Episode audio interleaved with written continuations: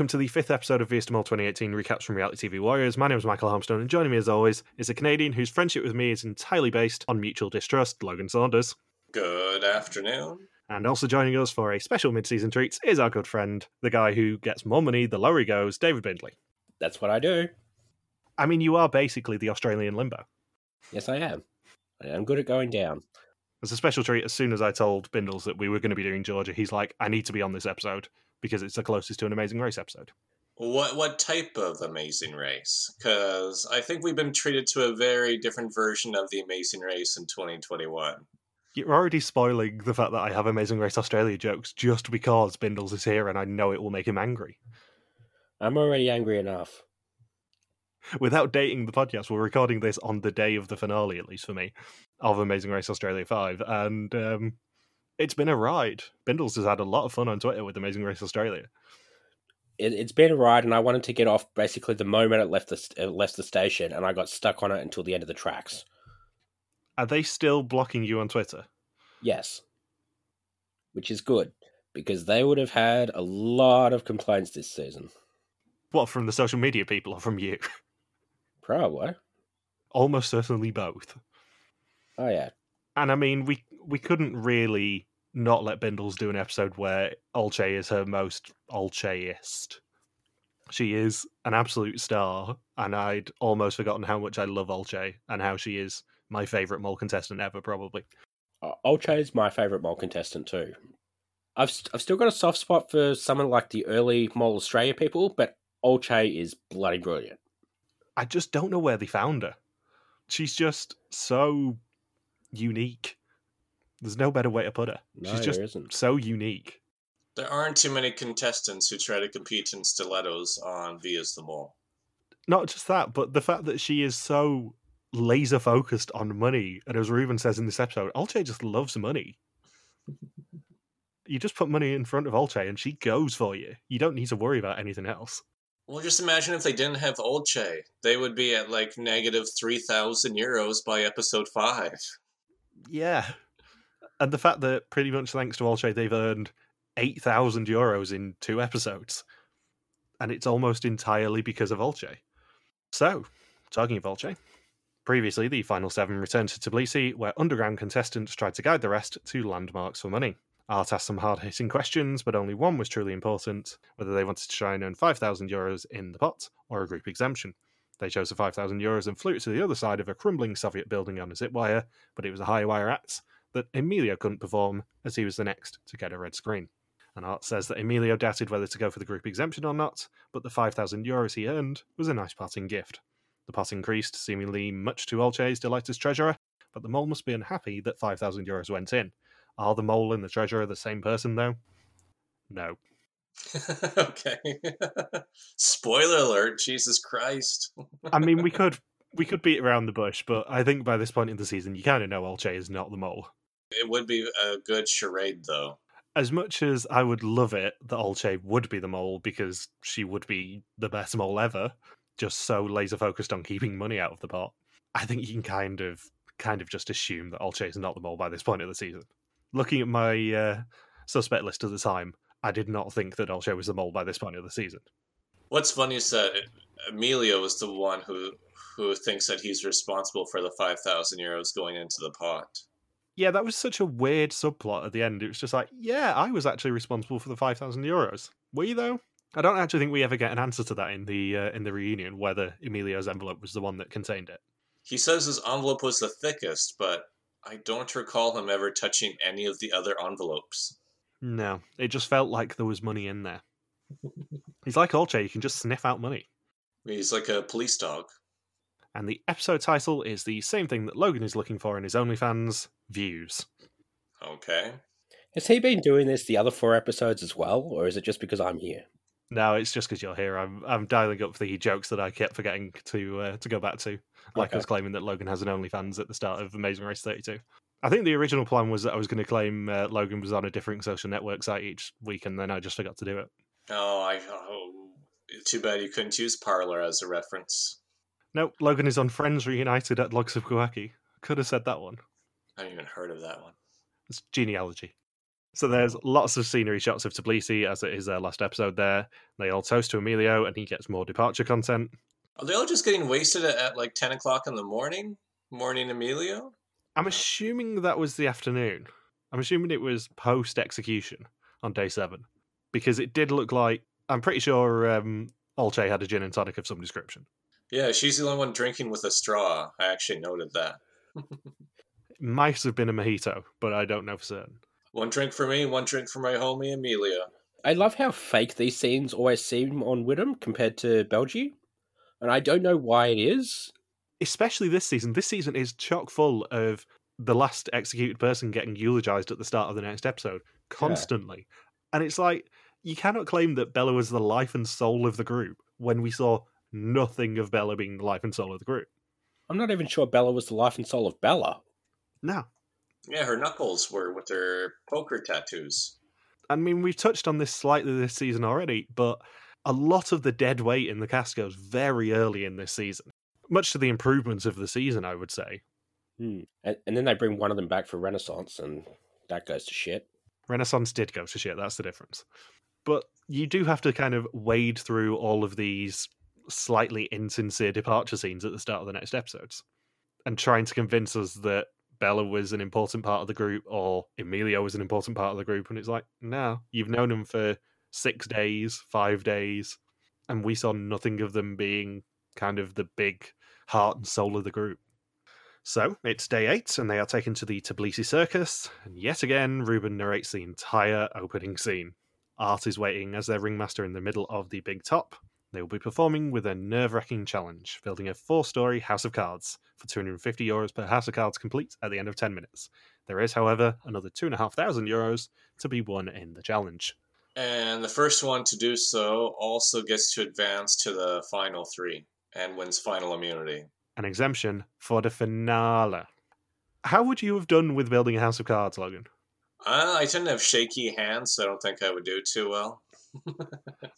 Yeah, I, I tried this yesterday just because I wanted to see whether you could actually do it in 10 minutes. And I, I tried it twice, first on like a normal table and then on just paper underneath because I figured maybe the friction would help the card stand up. The first time, it took me about 10 minutes to get maybe three little triangle bits done. And then the second time on the paper, I got it done in about nine minutes and 38, 39 seconds, something like that. It is very, very hard. So they were pretty much screwed once you started adding in clowns and limbo and popcorn and Balloons. well, the balloons. I'm not even sure. You know what would have happened if the balloons knocked over somebody's house? I guess they'd have to rebuild it. Yeah, but the balloons were like right at the end of the time limit. Well, yeah, it's an occupational hazard, isn't it? Yeah, I mean, there was no chance that anyone was building a house of cards properly. no. But as Amazing Race Australia did teach us, watching people building houses of cards, not the most riveting television. However, this one has the fun of fanfares, clowns, and everything else to annoy and distract them. Where did they get those people to sit in the audience out of nowhere? I don't know because there was like three of them to start with. It's a 2,000 seater theatre, for want of a better term, and there were literally two people there, just chilling, watching Dutch people trying to build houses of cards, and Art screaming at them over the tannoy. Was the challenge really just 10 minutes long? Because I, I could have sworn the final cut of the challenge that aired on TV would have been, it was a solid seven or eight minutes. Like almost very little of it gets edited out. I think it is pretty much a real time challenge. I've got a feeling it was a little bit longer, just because they had two minutes for the table maze, two minutes for the coin stacking, a minute for the balloons. You had you would have had probably two minutes for the limbo, two minutes for the popcorn. That's nine minutes there. And it was two thirty seconds for the uh, the searching for the money. Yeah, and they didn't start the seats stuff straight away, so they would have been at least probably closer to fifteen minutes. I would say. Yeah, it's probably 15. At least, yeah, because they get a lot of people suddenly come in, and then just judging by how much how much popcorn they were able to hand out, or how many balloons they had to stomp out with their feet, thinking there's no way this was just ten minutes. Yeah, the thing about the popcorn machine is the the fact that there were probably 200 kids there because that's the vast majority of the money they can earn. Because the the two seats are worth 100 euros in total. The limbo's worth 100 euros. Then the table maze is 250, 500 in the balloons. And I think that's it. I'm glad they eliminated the initial idea for instead of balloons dropping down from the ceiling, it was actually going to be more kids dropping from the ceiling. They had to stomp them out to try and find the money. So I'm glad they didn't uh, ultimately go through with that idea. The human pinata round was indeed banned. I mean, I know Art really wanted to go out in a memorable fashion, but producers say, "No, Art, no, Art. I know, I know you want you want to leave the series with a big impression before you head out, but we can't let you just drop kids in from the ceiling." I just have visions of Art coming over the tannoy and going, "You got two minutes to use this stick to whack that child until they give you five hundred euros." That's what Jules does, isn't it? Yeah, yeah, that is hundred percent a uh, a Shield Acosta move. But I'm not sure even a Art would stoop to uh, to the idea of lowering a uh, a child down on a uh, on a harness in the middle of Tbilisi Circus and saying, "Whack the shit out of this child for 500 euros." It's another moral dilemma that Art just wanted to pose to them. After last week, he just got on the train of moral dilemmas. If you needed a reminder of what what's allowed and what isn't allowed, just remember that Georgia was a former Soviet state. So Art does come over the tannoy to help with the distraction and also offer them 50 euros if they go to seat 8. Did you guys also notice Art got changed for his tannoy bit? Yeah, he's in a complete suit and tie, right? Yeah. I know Bindles isn't the biggest fan of Art, but I said earlier in the season that I love Art purely because he is very much willing to get involved in the challenges. So you have stuff like him driving the larder. You'd never see Rik do that anymore and him dressing up for the uh, the theatre challenge, even though he kind of didn't need to.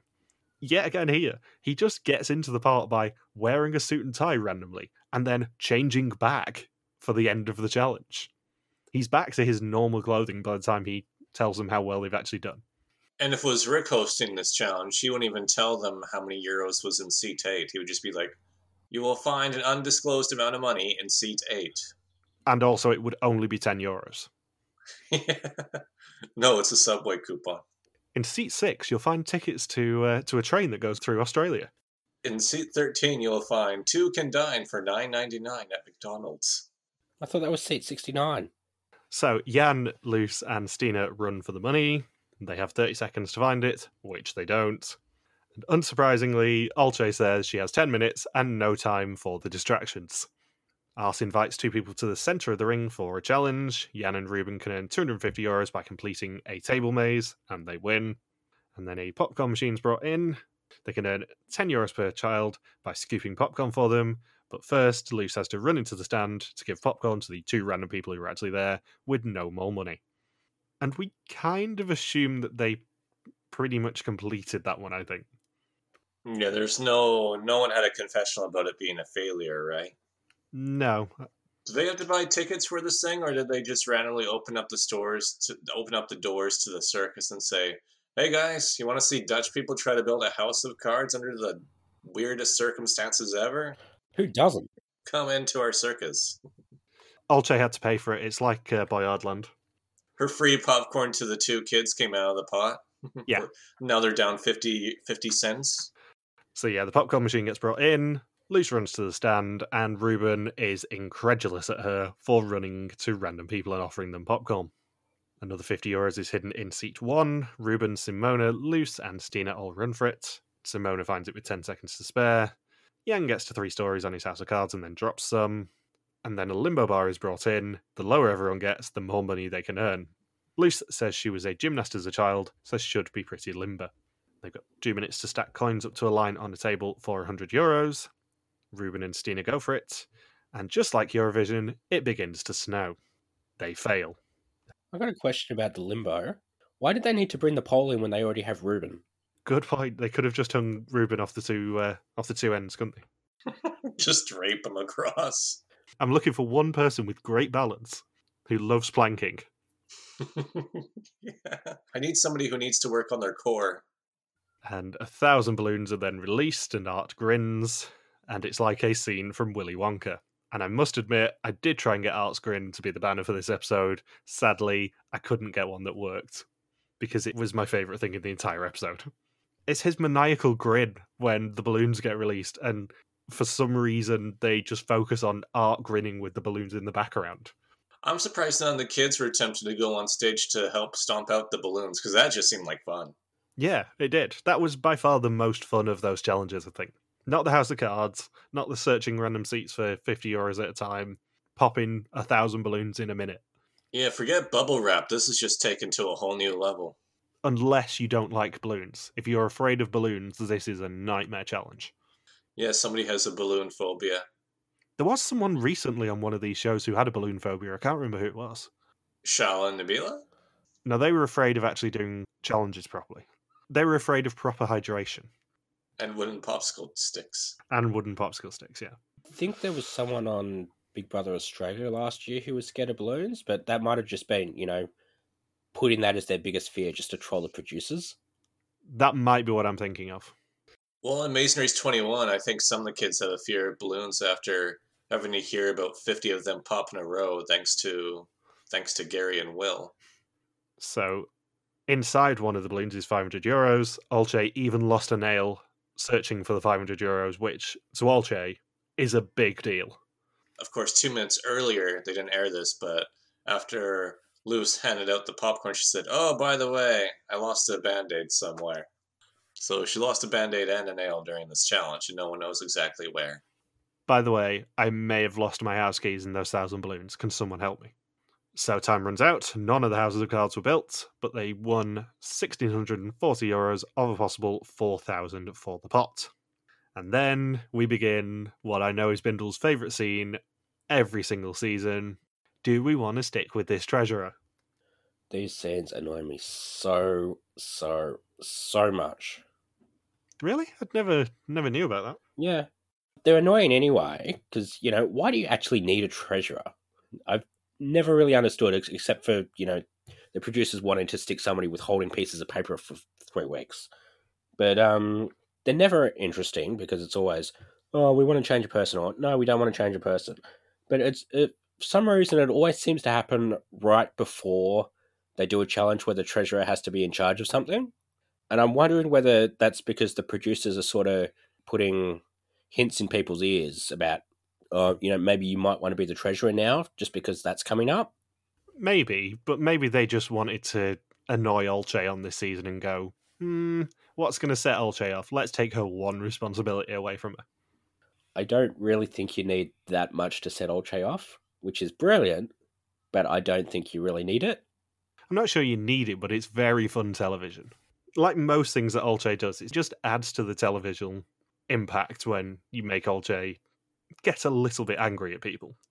I forgot how much they talk about the treasure in these first five episodes, or overall for the season. I, I, I forgot that they try to make that into such a big storyline. Well, the thing is, there is a previous season, not too far before this one, where who the treasurer was really impacted it because the mole ended up being the treasurer and did something very sneaky with the with the mole money in one of the very final challenges. And it's one you've not seen, so I'm not going into detail on it.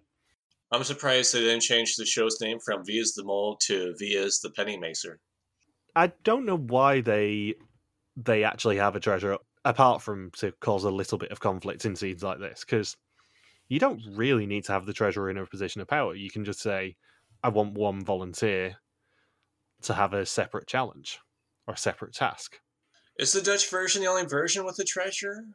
Uh, it is. Australia used it for Australia 6 because they were basically trying to copy off WIDM at the time, including trying to get art. Belgium obviously doesn't. Germany Germany didn't, I don't think. America didn't, the UK didn't. Did France? France didn't, I don't think. Norway? I, it's been like 20 years since I've read the transcripts of the Norwegian seasons. I know they did a season in, in Alberta. Poland and Finland, I don't know about. No. I mean, this is basically why we've got Bindles on, is because he is a mole historian. He is the guy who wrote the challenge guide of every mole season ever, basically. I still use it now, by the way. Pretty much every episode, I do end up consulting your guide, so most of your views recently will have just been me. Ah, Because it got a shout out on the uh, Bollers Bar Discord as well, didn't it? yes, it did. Again, slightly in part due to me. Thank you. You're, you're his hype man. Yeah, I'm pretty much his hype man when it comes to the challenge guide because it's bloody useful. it gets consulted a lot, at least on my end. So, in the strangest discussion for treasure, it's a 3 3 tie, and Olcay flops her own vote to vote against herself? I don't know what they would have done if Olcay would have stood her ground there.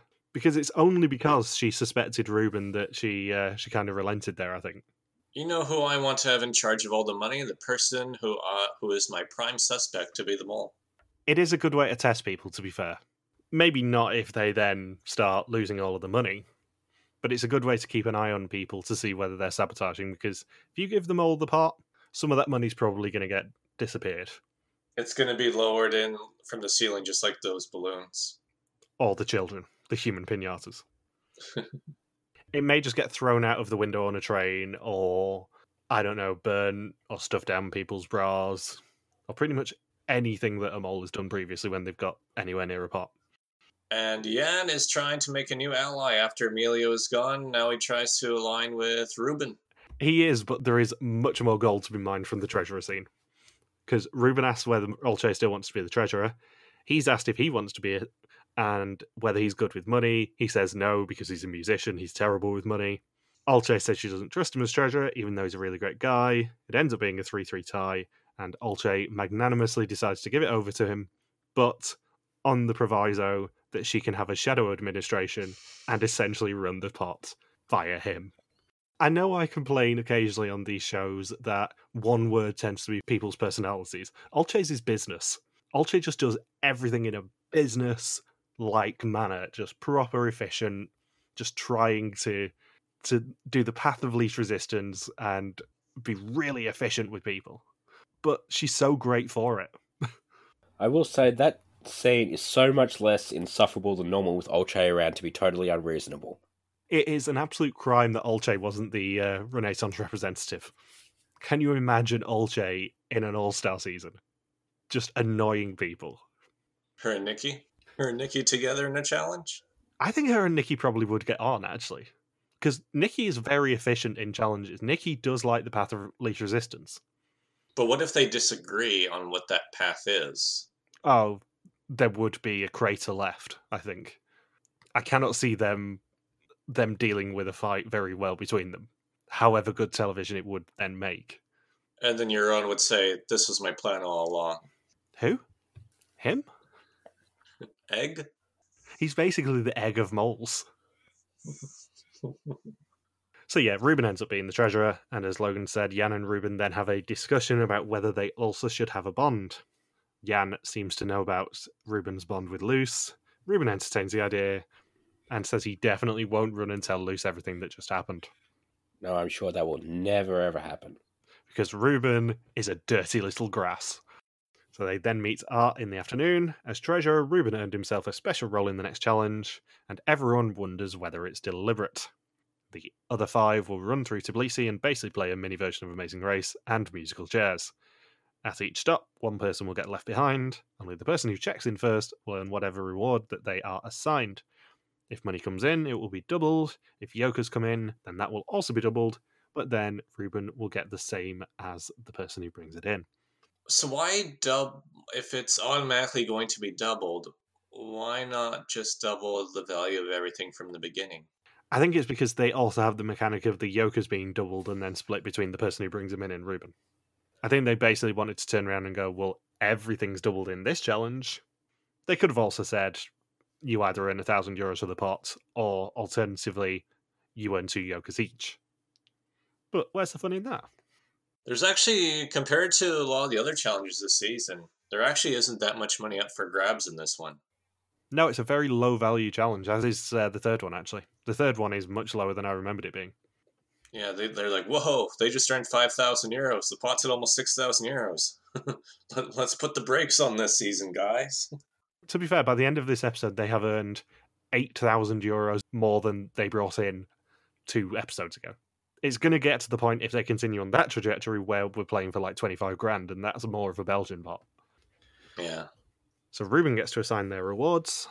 One of them will get nothing, one of them will get one yoker, one gets two yokers, one 500 euros, and one a 1,000. And it's Stine who gets nothing, Jan has two, Olcay has a 1,000, Simone has one yoker, and Loes has 500 euros. And they begin at a roundabout and have to find the first cars. Jan pushes Loes out the way, and then is first to find the vans, followed by Loes with a little help from one of the locals, Simone, Stine, and then Olcay. Ruben says that if Olcay gets a whiff of money, she goes crazy for it, and that's why he gave her a thousand euros to play for. Jan is the first to receive the next instruction take the metro from Liberty Square to Rustaveli and find one of four mole cars at Rose Revolution Square. The last person to reach Rustaveli may be executed. I thought I thought it said that they have to find the smoke that thunders. No, you're thinking of a uh, a show that aired a long, long time ago that we're not going to end up talking about. so Olcay gets a slow driver and despairs. All four who reach the metro get on the same train just as Olcay appears at the uh, the square. No one understands what Loes asks. Jan runs underground, gets close to the cars, but doesn't spot them, so heads back. And we also get a glimpse of George and Wendy's. It is the only time I think I've ever seen a Wendy's outside of North America. Now you're making me think, Michael. this was going to end up being a challenge for you, given how well travelled you are. Have you ever seen a Wendy's outside of uh, outside of North America and or this episode? I don't think I have. Because I think they're coming to the UK. They may very well have come to the UK uh, by the time that this actually comes out, but I've got a feeling that it was announced last week that they're coming to the UK. I know they have them in Japan because Amazing Race 9, that's where Ray and Yolanda pulled in and then they thought she was Janet Jackson. Janet Jackson. they don't have them in Australia because our Wendy's is an ice cream place. I'm not sure about New Zealand. I don't think so. Wendy's is indeed coming to the UK. I've just googled it. They're doing a, uh, a Tim Hortons and just opening a few restaurants at first. Does does it say which countries they're located in? They say they're in 29 countries. Ironically, after mentioning that, um, the first ever Wendy's location later added a Tim Hortons. Oh, now it's a Tim Hortons. No, it added a Tim Hortons and is now closed. Apparently, there's a, um, a Wendy's in uh, Munich. I guess people just really dig the frosty there. It's funny how much more Wendy's has sucked in the past few years. They used to have these things, the, this ice cream product called Coffee Toffee Twisted Frosty, but now they just do Frosties. Can you just say that about five times in a row for me? Coffee Toffee Twisted Frosty, Coffee Toffee Twisted Frosty. They used to have those when I was in university, but they got rid of those. And then about a year ago, they got rid of veggie burgers. So it's like, well, I guess I'm not getting anything, anything from Wendy's anymore. Nothing vegetarian sells anyway, so you just turn to chicken and turkey if uh, you can't find anything vegetarian. We both know that. so Loes is the first to the next set of cars, followed by Stine, who doesn't like adrenaline assignments but is enjoying this one. Jan and then Olcay. Jan steals a car from under Olcay's nose, and Olcay gets another slow driver. And at this point, the producers just kind of give up on giving them creative instructions and just tell them to find one of the next number of mole cars. The last one to find another car may be executed, Loes finds it quickly, followed by Stine and Jan, leaving Olcay behind. Then, when looking for two more cars, Loes yet again finds it quickly, as does Stine. Loes grimaces at the driving, and Jan gets left behind. And then the finish line of this race is the Peace Bridge. The first person to cross the finish line wins whatever's in their envelope for both them and Ruben. It is Loes, and they earn a thousand euros of a possible two thousand. Ruben says he's slightly disappointed that it wasn't Yoka's, and Olcay says she doesn't care as much because it's money. And Olcay loves money. I like how that was Ruben's only reason for giving Olcay the highest amount. He's a, he's essentially insinuating that Olcay is the, is a is a gold digger. Yeah, he's insinuating that she's very very superficial. Like I'm surprised the the O'Jays uh, music didn't start playing when she got into the van. I, I love there's a, there's a point in that challenge where she's telling her driver go like Speedo Gonzalez, and he gets confused by the Gonzalez part. Like, you know, a mouse in a Speedo, that's the normal bit. What do you mean? I normally drive in a Speedo around Tbilisi. For some reason, I get more tips, mainly for people telling me to cover up, please, or I'll never use you again. we'll give you a bad review on Uber. I thought I was looking for a big top. so after the challenge, Ruben and Loes have a little chat. Ruben grasses on Jan looking for a bond and they decide to use Jan to fish as to who Emilio suspected. Loes claims that he's trying to get between her and Ruben, which she, she understands, and there is some delightful hand wringing between them as they plot. Wonder how many more fights Olcay got into got in with the taxi drivers that didn't get shown on TV. Because I think she asked the guy about t- ten times how far away it is to the next place and if he can drive faster. I think if there is another WIDM All Stars, Olcay needs to be the Georgia representative, please.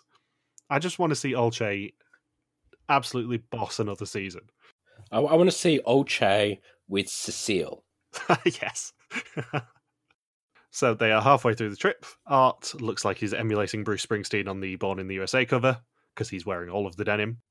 Simone, Stine, and Olcay are three very different people. Ruben and Loes have a bond of mutual distrust, and Jan is all alone after Emilio's exit, but one of them will have to see a red screen.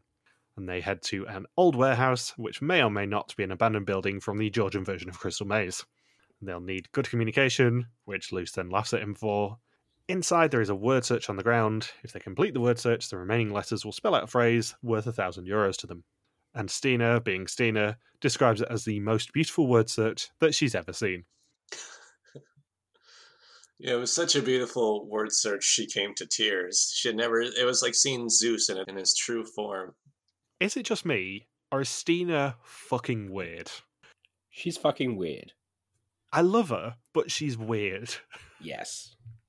She just tel- teleports into the season every now and then, and and just has these random clips. Yeah, they've just never cast anyone like her before or since. I don't think she's just genuinely a little bit odd. I love that she's odd and she's in a cast with Olcay, so she still seems normal. Yeah, I mean it's not a bad thing because I am on the record as quite enjoying Stine in this season, but she just as Logan says, pops in occasionally and is just a bit of a fucking weirdo. I can't recall a time where anybody's ever looked at a word search and said, man, that is just a work of art. Well, actually, art probably did help put the word search together, but I mean, as in it being artistic. So, the words were all in another building written on a wall, and they've only got 15 minutes to cross out all of the letters. All the candidate names and other show related words are hidden in there, and Jan wears white shoes and gets green paint all over them. Kryptonite shoes. Why would you wear white shoes on this sort of a challenge? Surely you don't bring anything white with you just in case this sort of thing happens. Mm, maybe they just didn't anticipate there being paint. The thing I love is there's another painting challenge later in the season, and I'm pretty sure he's wearing the white shoes then as well. Well, the white and green shoes by that point. And Ruben says that there is always one candidate being difficult in a challenge, and unsurprisingly, that was Olcay and she's good at delegating but not good at actual action.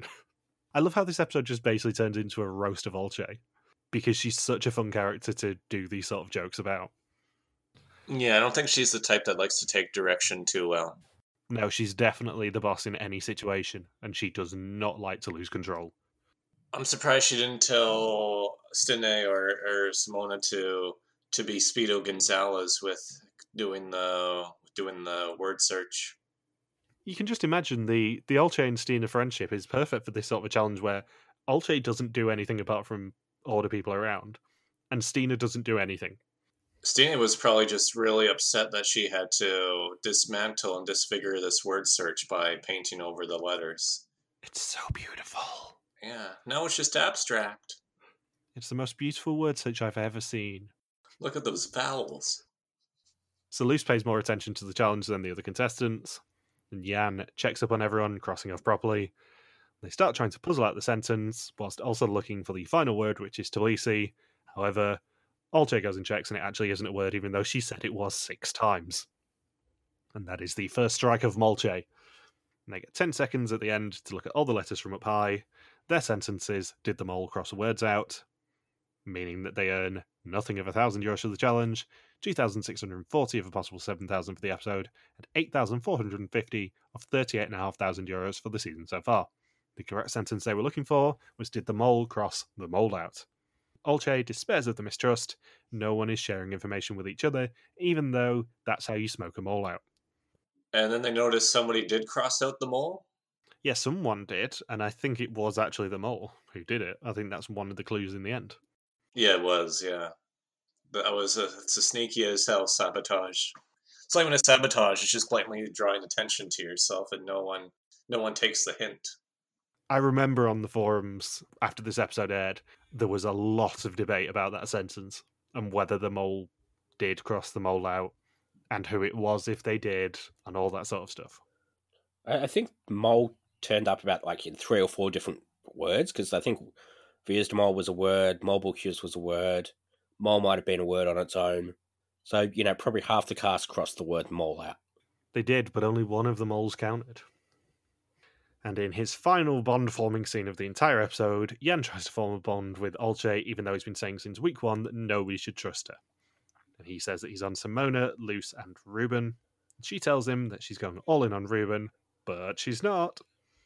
She showed him. Yeah, I'm going all in on Ruben. Not. it's Georgia Olcay, not Kazakhstan. Well, they were in well, they were in Kazakhstan, friend. They were. They're not in Kiev, friend. So then Jan talks to Ruben and tells him that Olcay is going full on him, and they make a bond to the finale. A bond for the finale. I just love the way that um, Ruben says that that confessional every time. There's another confessional earlier in the episode in the Amazing Race Challenge where he's like, he, he basically does the Courtney Yates Boo Challenges Yay Feast thing, and it just cracks me up every time I see it. Ruben is really sneaky funny. We said this last episode, I think it was. I was sleeping on how much I enjoy Ruben in my first watch of this season. I really enjoy him on my rewatch. He's the go to narrator for pretty much the entire season. But he has the perfect mix of being very good at narrating anyway, but then being utterly over the top with literally everything he says. From the Boo Challenges Yay Feast confessional to a Freistilling for the finale. And like you couldn't have anyone else in that season going, Kiev, we're not in Kiev, friend. We're in Almaty. Like that wouldn't work if anyone else in the season said it, I don't think. But because it was Ruben, it became such a touchstone moment, I think. Well, yeah. Well, if, if he had say Ron try to do that quote, he would probably say some long, long lines of Kiev. Where, where's, where's Kiev? Are we in Kiev? Are we in Kiev, friend? I, I don't know, friend. Wait, let me look at this map. I, I don't think Ron would have even noticed if they were in Kiev. Ron would have been more concerned whether someone was bringing him a chicken Kiev. Is that just a, ch- a chicken in the shape of the city of Kiev? No, chicken Kiev is awesome. I actually had one on uh, on the flight to Houston last year, um, which was a very big surprise because I hate airline food normally. And it was awesome. It's a chicken breast with garlic and herb and butter in the middle, and it's very nice. So it is now time for the test. Twenty questions on the identity and actions of the mole. Whoever knows the least will be out of the game, except for the mole who can never go home. Stine has a black exemption. Not that we're reminded of that in this episode. The test happens at the Museum of Modern Art. So, Loes forces herself to keep spreading. She's been on Stine for a while and Olcay a little because she does weird things. She tries in challenges, but is it real? Simone is on Ruben. He doesn't win anything in challenges or shows very little critical thinking. And Jan is also still on her list. Jan says Simone is a closed book, which is suspicious. Ruben's passive and clumsy, which seems unkind to say, and he'd be surprised if other people weren't on Ruben. Ruben says he's playing the odds. He's put Loes on all of the other tests so far. Olcay has prepared well. She underestimated the memorization needed to win them all. And Stine is on Loes. Jan and Ruben. Loes plays the middle. She's very invisible. Jan would be the most genius mole ever, but is he a bit too fanatical for the role? Art reiterates to them at the execution that they are halfway to the end of the season. There are only three spots in the finale, so the rest of them will see red screens. Information is crucial, but who should you trust to give the right information? Simone, Olcay, Stine all get green screens before the bond of Ruben and Loes face their fate. Ruben gets the green screen, which means that Loes gets the red one and is sent home. And obviously, as it's this season, it falls to Ruben to actually eulogize her. He's in shock. He's been on her every week. How can it be that he is still here? I like how when Loes is leaving, that Arts just looks at her and says, "Wow, you look horrible. You look, you look too pale. You look like shit." You look like a bag of shite. what the hell happened to you? Jesus, it's not that bad. I've been there. No, he hasn't because he won. He never got sent home. Yeah, no, but he's been in. He's been on the mole before. You know what I mean? I've I've got a question about Loes. Who is she? Because I forgot. I completely forgot she even existed until I watched this episode. It's brilliant that you say that because we had a massive discussion about how Logan had completely forgotten that Stine and Emilio existed last week. I I remembered Stine, and I I kind of vaguely remembered like Loes's face. Like if you showed me the photo, I would I would know she was from this season, but I remember nothing else about her, which you know st- probably still puts her ahead of like sixty percent of the Oregon cast. But you know when you've got Jan and Ruben and Olcay and Simone and Stine and Ron and Jean Marc and the other people, who is Loes? What are your thoughts on on Jean Marc Bindles? Do you know the answer to this question? no, I don't. I, I feel like he's probably one of the very, very few dud contestants Wie is de Mol's ever had. Well, it's it's a good thing you say that because if you said if you said anything else, I was going to lose sleep over it. No, I, I like every so often they have a contestant who sort of doesn't work for whatever reason, and I think he's probably the one who doesn't work the most. Well, he didn't want to work. He quit because he didn't want to drive those that vehicle.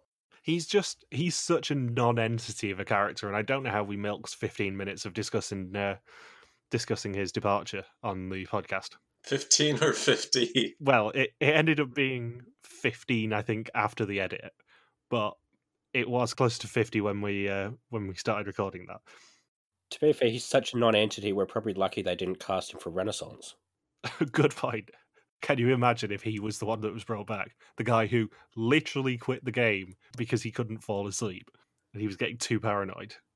They should have made that into a challenge. For each minute that Jean Marc stays awake, one euro gets added to the pot. It's not the early 2000s. That is the sort of thing that they would base an entire reality show on in the UK in the 2000s, and they did. It's called Shattered. It's a weird ass show. People stayed up for seven days. I don't think after the Janine incident they would be allowed to do that health and safety wise anyway. So, do we have a eulogy for Loes? Well, I mean, uh, the reason why I remembered her before we did this rewatch is I remembered her bond with Ruben because that was supposed to be a major storyline. Uh, But for some reason, I thought she made it to Final Four. I thought she was the last exit before the before the finale. So I'm like, what? She goes this episode? Like I don't I don't have any major memories associated with her. Like I don't remember the storyline of her challenging what her role is supposed to be in a challenge. Say no, I want to be in that other group. I've changed my mind. I don't remember that whole subplot. But uh, yeah, I'm very surprised that she went home this early just because of her ties to Ruben. Loes, she came, she saw, she error 404. I think Loes basically serves the purpose of setting Ruben up to to be good. She goes so Ruben can stay, basically. And that is a huge benefit for the season because Ruben is a much better character than Loes is. Well, we haven't even got to the bit where he's a toothpick in a wetsuit yet. We'll get there because I do love that challenge. I'm s- I wish at the after Loes was executed that the non-elimination episode could have been if Loes can limbo under this pole, if she can stay in the game. and it's just Ruben perched between two posts. yeah, and it's really low to the ground. So so there there could be a significant back injury that occurs when she tries to attempt it. Oh no, WIDM tries to stay away from serious back injuries anymore. So yeah, next time the final five are trapped in a horrible hotel. Olcay has a brain freeze. A Georgian family are moved, and they get another chance to not see their screens as producers start begging them now. All right, next week is the challenge where they have to move all of the Georgian family's equipment. Yeah, next week is the one with all the uh, the house moves and the one with the hilarious non-elimination challenge where producers essentially just turn around to them and go, "Please, for the love of God, can we have a non-elimination episode now? You're taking the piss." I wish they would have done it at Final Three. Just be like, no, we're actually going to have two Final Three episodes. I genuinely don't know what they would have done if next week wasn't a non-elim. It would have been very, very funny. They would have had to come up with some convoluted thing. Cancel, I guess, cancel just cancel the quiz completely. Yeah, they would have basically had to do a China and just cancel the quiz completely. Do a mega episode, double the challenges, double the distance, half the executions. Fly them to Elba, do an episode there, fly back. Jobs are good. So, my suspect list at the time was in order Stine, Simone, Jan, Ruben, Olcay. The Bothers Bar top three were Stine, Olcay, and Simone. And Logan still hasn't found his suspicions from the time, I don't think. Yeah, I got to really hunt those down. I'm a hunt. I'm on on my own. I'm on the hunt for a mole I thought about three years ago. So, have you got anything else you want to say about the episode before we discuss what the mole actually did? No, I'm good. Uh, now I just really want to pop some balloons. Oh, I do actually. I love how Jan. I know he looks good in a suit, but I love how the rest of the time his like entire fashion sense is adult trying to look like a twelve year old trying to be an adult. My favorite on that topic is uh, last episode when he seems to be dressed as a toddler for the. Um, I think it's for the zipline challenge. It's definitely for the um, the Independence Day challenges. He's dressed in a matching polo shirt and shorts, and it does look like he's been dressed as a toddler by his mother. Or his parents dress him up wearing the purple pineapple socks. Think, oh, that would look cute on him. I must admit, I do really like his uh, his shirt he wears for the um, for this episode, the dark blue one. It's another one where I would actually wear that. So, thank you for listening to our Wie is de Mol 2018 recap. We'll be back next week to continue the hunt for another old mole in Georgia. Don't forget you can contact us on Twitter, Facebook, YouTube, or Instagram where we are RTV Warriors, or you can email us on contact at rtvwarriors.com. Logan's on Twitter at Logspequacky, Bindles is the Grim Recapper, and I am MJ Harmstone. Thank you as always to Marika for the subtitles, and we'll see you next week. And please stay tuned for What the Mole Did. Peace out and just chill till the next flavouring. Am I supposed to say something here? Yeah, well, well, yeah, you gotta have your own catchphrase. Yeah, I'll work on it. I can't be bothered doing it now. Maybe your catchphrase should just be, Am I supposed to say something here?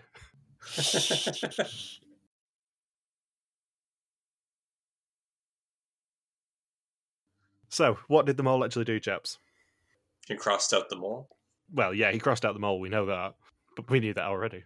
Did you notice during the test the question he's shown answering is did the mole cross out the mole? Yes, because I think we only actually saw two questions. We saw that one with him answering it, and we saw is the mole the new treasurer. Yeah. I don't think we saw any other questions, which kind of adds to your theory that maybe producers nudged them to say, "Do you really want to keep Olcay as the treasurer?" Just so they could keep that question in the quiz. No, I, there there was another question because I think there was one about when the mole got eliminated in the Amazing Race. So there was like first, second, third, fourth, or the mole was not eliminated or something. I think that's what it was, but there was there was definitely at least a third question. But yeah, I think Jan answering the "Did the mole cross out the mole?" question is actually meant to be a hint. Yeah. I also noticed at the circus challenge he tried to do every single mini challenge. He was constantly away from his house of cards, even though he was the only one who could build a house of cards. Yeah, I like how much he overreacts to whenever his house of cards fell down. Do you think he played the uh, the Amazing Race challenge straight? Do you think he played it knowing where all the other envelopes were or not? I have a feeling he played it straight just because it was such a a. It was a low stakes challenge, and b. I'm sure every once in a while the mole just wants to play one challenge completely straight. Yeah, I have a feeling he played that one straight. I think he knew where the first one was because I don't think he was ever shown asking which way to go when, you know, all of the other people were at least shown uh, get asking people and getting someone to point out point to it with an umbrella. I don't know if he knew the rest of it though. I think as soon as he got the envelope saying two yokers, he played it like a contestant because he wanted to win that challenge. Because he could still mole without actually needing to know where all the other prizes were and who had what. That's the impression I got of it, at least. Or at least just try to outlast Olcay so that the maximum amount of money doesn't go into the pot. Yeah, I mean, if you know that Olcay is the sort of person who Ruben's going to give the uh, the maximum amount of money to, you make sure that Olcay goes out early, just for your own sanity's sake. Yeah, he just has an earpiece which says, "By the way, I think you're good on beating Olcay because she just yelled at a taxi driver to wear a speedo. So I think you'll be able to make it further than Olcay in this challenge." And the other thing that I think he did was he was distracting people at the word search, so not all the letters got crossed off to make it harder. Yeah, wasn't he like shouting a lot and just randomly, or he was he was supervising? That was the big thing. Yeah, Because they crossed off all the right words. It's just they didn't get the uh, the actual solution because Jan was accidentally not crossing off all the letters and things. I think that's the impression I got. Yeah. Because he would just be like, well, you, you didn't cross everything out. You have to go. Come on, make sure there's green paint on all of that. Make sure the the letters are as green as my shoes." You got anything else you want to say? Oh, the alliances. We didn't really talk about that. He makes two new alliances this episode. He does, and they kind of take him to the end of the season. Because him and Olcay don't really mistrust each other now for the rest of the season, I don't think. What do you think about the relationship between him and Ruben? I think it's very interesting because he misplays it in the fact that he is Ruben's Bond, so he's technically the closest person to Ruben in this final five.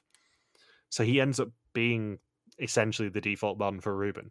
Ruben then has the opportunity to keep more of an eye on him, and that's how Ruben manages to pick Jan out at the end. I think he kind of, I think, had a little suspicion after the Independence Day challenge last week because obviously he was seen constantly looking off into the crowd more than anyone.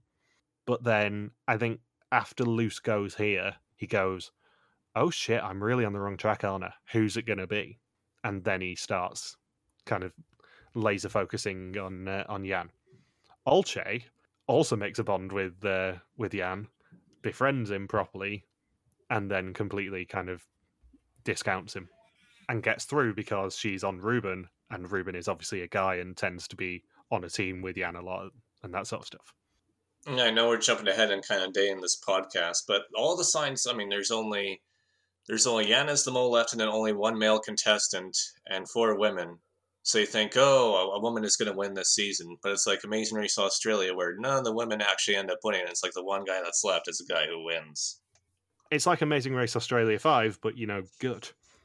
It's like Mole Australia one, where basically the first three boots are men, and then you've got you know five women and two men, and then one of the other men goes pretty quickly after that, and then basically it's all the women in a row, and then the last man is the mole. We're so close to having an Iceland Spain situation. Anything else to say? No, I'm good. No, I think I'm good. We will end it there then. I'm going to go find me a big top.